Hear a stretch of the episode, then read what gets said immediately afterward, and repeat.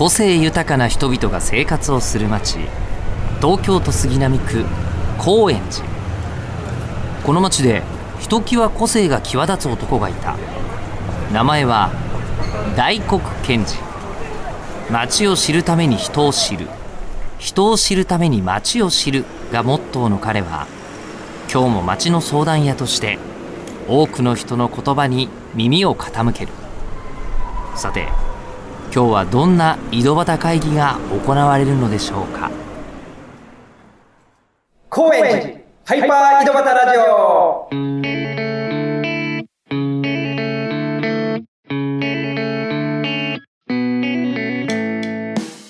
どうも町の相談屋大黒賢治です、えー毎回僕の愛する町東京高円寺の魅力をこの町に住む人々を通してお伝えしているこの番組ですが本日ご紹介するのは高円寺にある老舗の音楽スタジオサウンドスタジオドム代表の白石義清さんをお迎えします。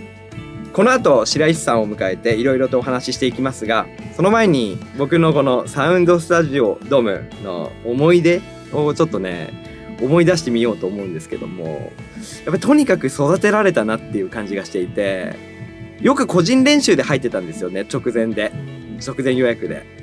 でね昔はね内側から鍵閉めれてこんなこといきなり冒頭で言っちゃあれなんですけど僕おつまみとお酒を持ち込んでかなり一人宴会しながら練習していてそのまま寝落ちして2時間ぐらいほっといてもらってたことがあったんですよねでどんどん鳴ってて起きて怒りもせず「大丈夫ですか?」って言ってあの返してもらったりとかなんかねとにかくねそんな良くないですよ。あのやってくださいって言ってるわけじゃないけど器の広い高円寺と、えードムスター通称ドムスター、えーそんな思い出が残っています。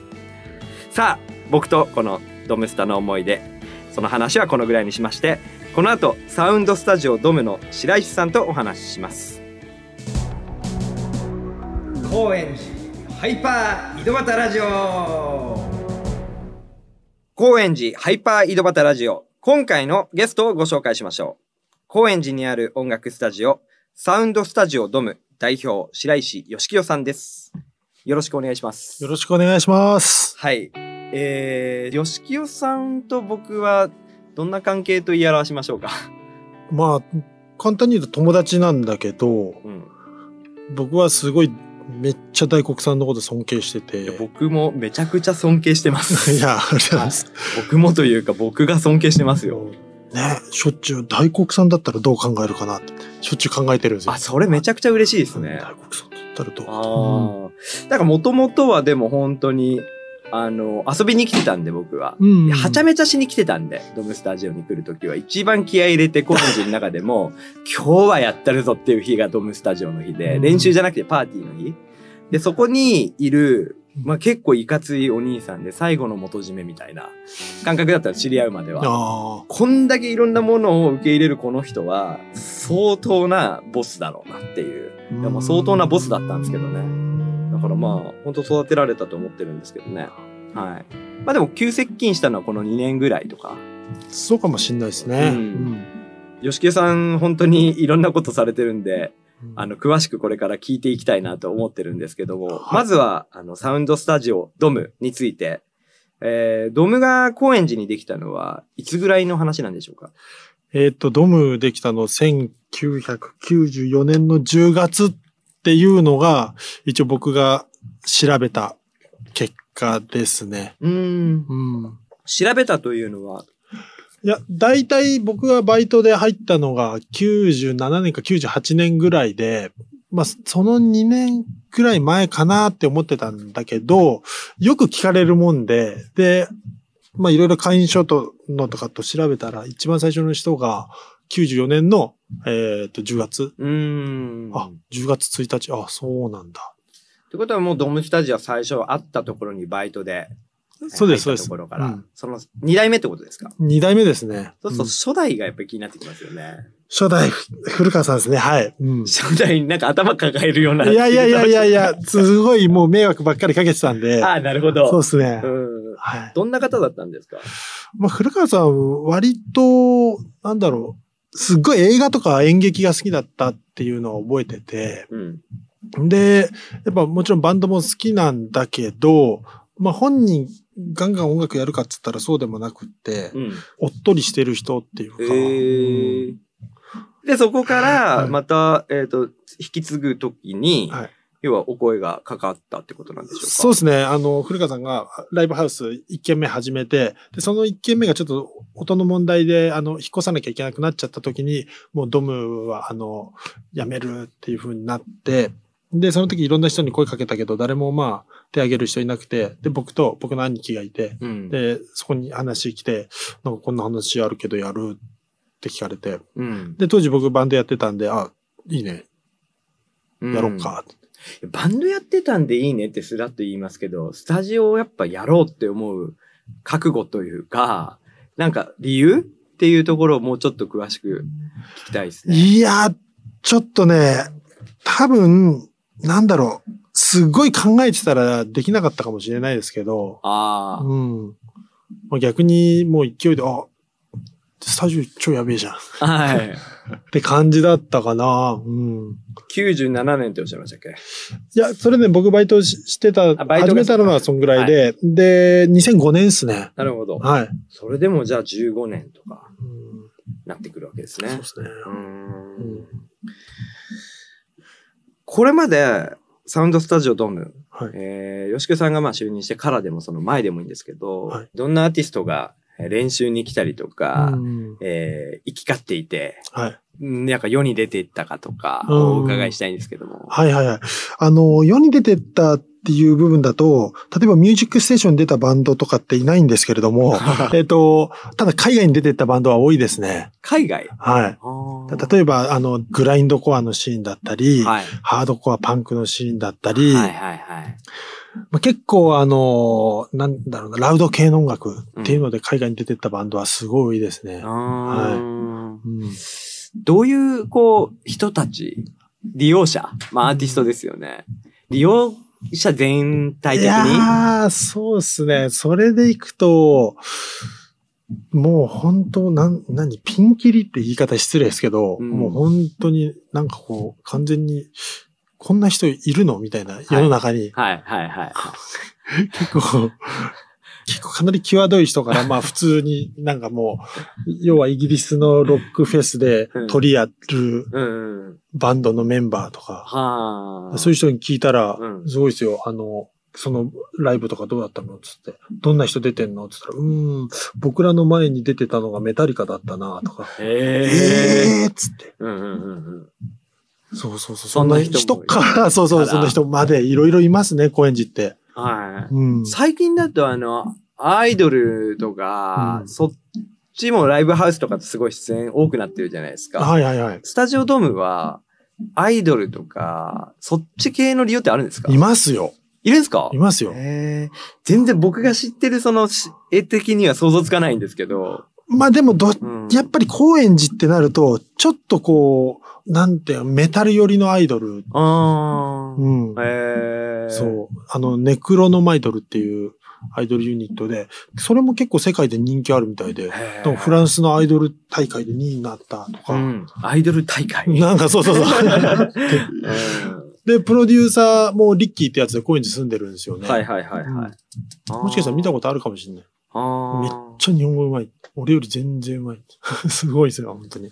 なんかね、僕はね、その、特に何年前だろうな、10年前ぐらいとか来るたび印象的だったっす。まあ、パンクスが多くて、うん。まあ、ゴリゴリのモヒカンとかうん、ピアス、タトゥーうん、の、もう大人たちがみんないかつい。で、うん。そこをくぐり抜けてこの受付に行く感じ、うん。っていうのが、もう結構こう怖かったっていうのは昔はあったんですよ。あだけどそこに行くのがまた一つの儀式みたいな、あ、そういう印象ありましたけどね。うん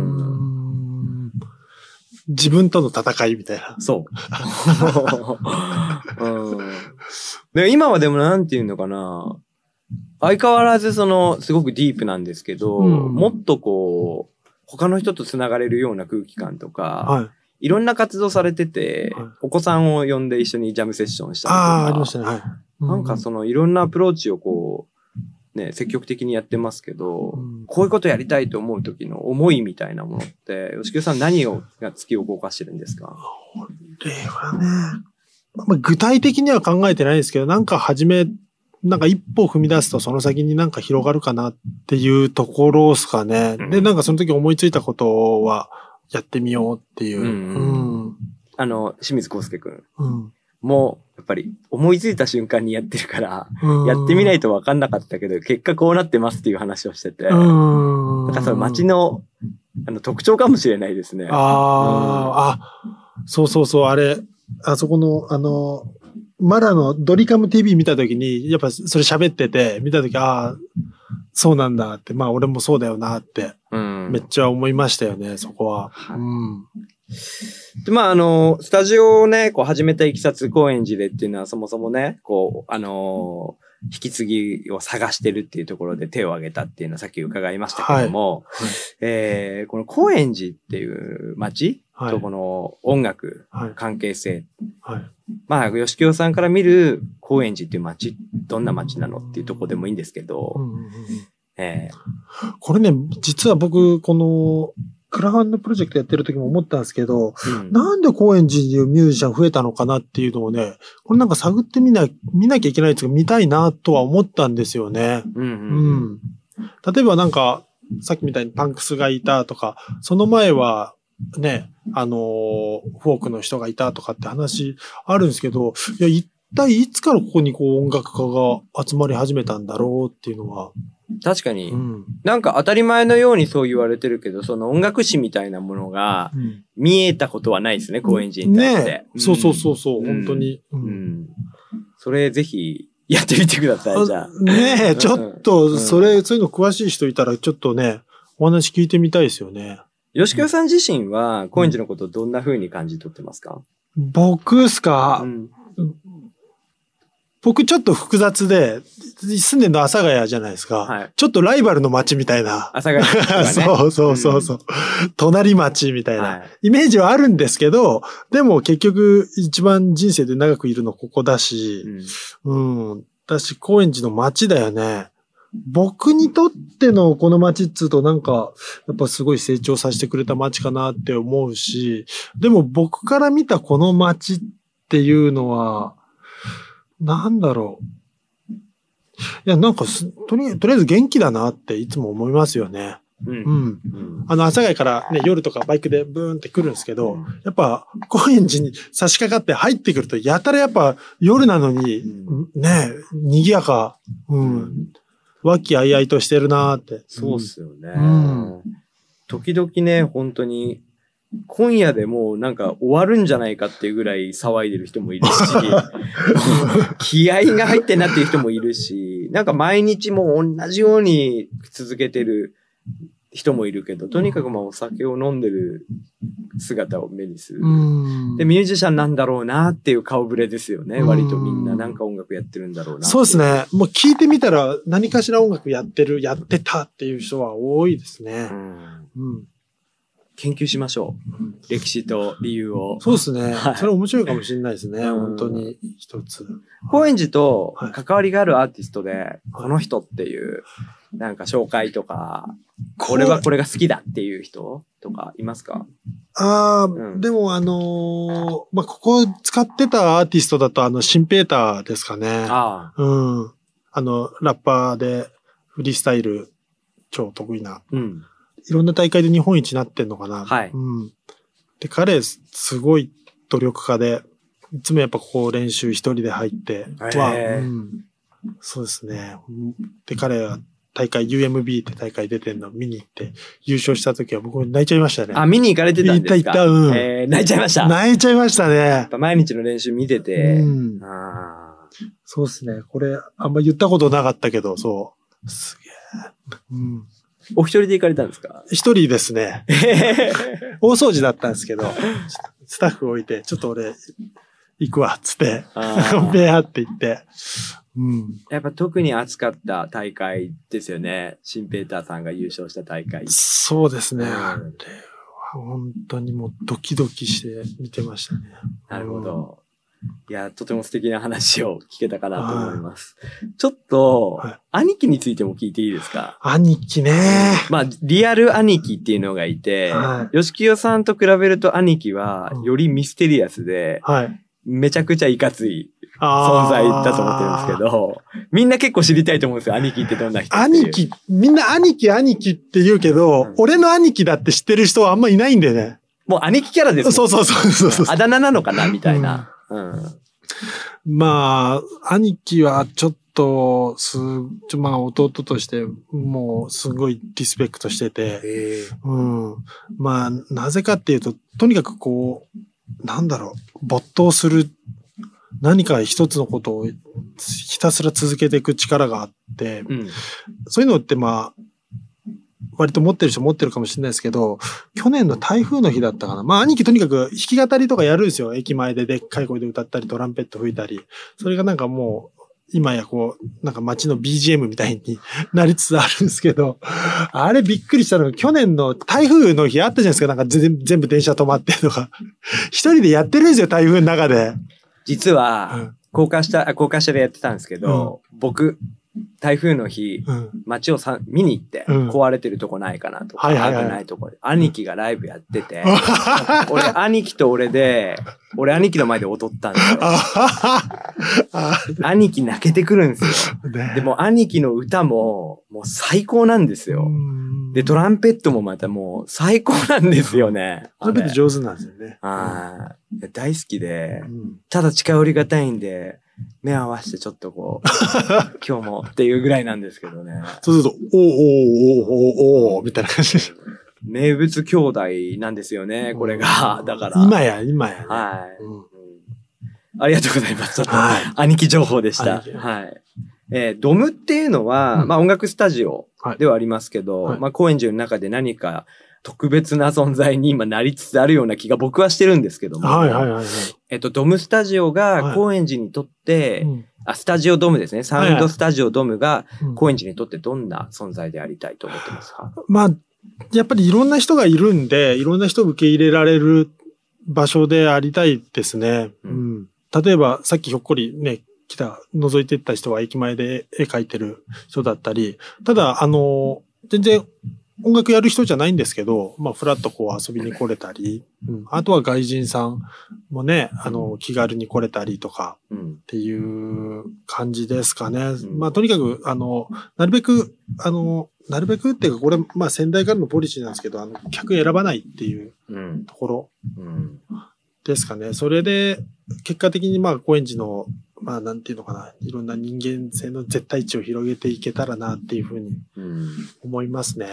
まさにね、この個性のるつぼである高円寺の、うんもう受け皿になっている感じがします。うんうんさて、じゃあ、はいあっという間にはい。時間が来てしまいました。はい。えーゲストはサウンドスタジオドーム代表白石義清さんでした。はい。ありがとうございました。はい。すいません。今日、ありがとうございます。じゃあまた次回もよろしくお願いします。はーい。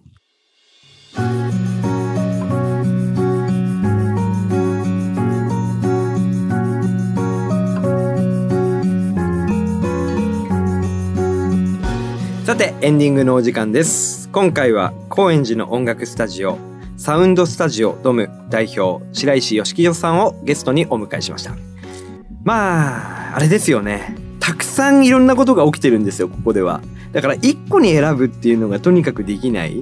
もう毎日事件が起きる場所なんで、やっぱ音楽がそこのね、感情を爆発させてハプニングを起こす装置のような、えそんなミュージシャンたちが集まってる場所なので、もう吉京さんはとにかくそれを受け入れる、なんか割と透明なキャラクターでいようっていう意識をすごく感じましたし、だからこそこう人が集まってくるんだなっていうのをあの感じました。えーサウンドスタジオドムについてはインターネットで高円寺スペースドムと検索してください。さて、それではそろそろお時間です。お相手は町の相談や大黒賢治でした。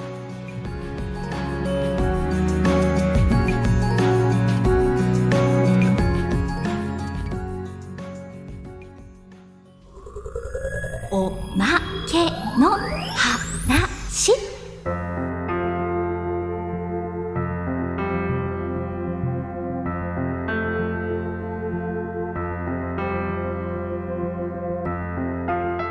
で私はですね自分自身のことを宇宙人と定義していまして、えー自称宇宙人大国と言ってるんですけども、えー白石さんに質問です宇宙についてなんか考えをお持ちでしょうか？